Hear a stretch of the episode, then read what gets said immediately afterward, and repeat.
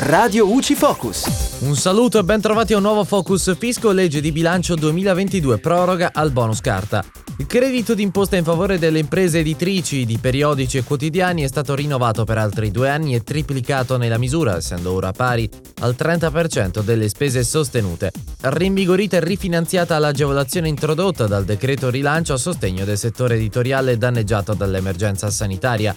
Al bonus connesso all'acquisto della carta utilizzata per la stampa delle testate pubblicate sono destinati 60 milioni di euro per ciascuno degli anni 2022-2023.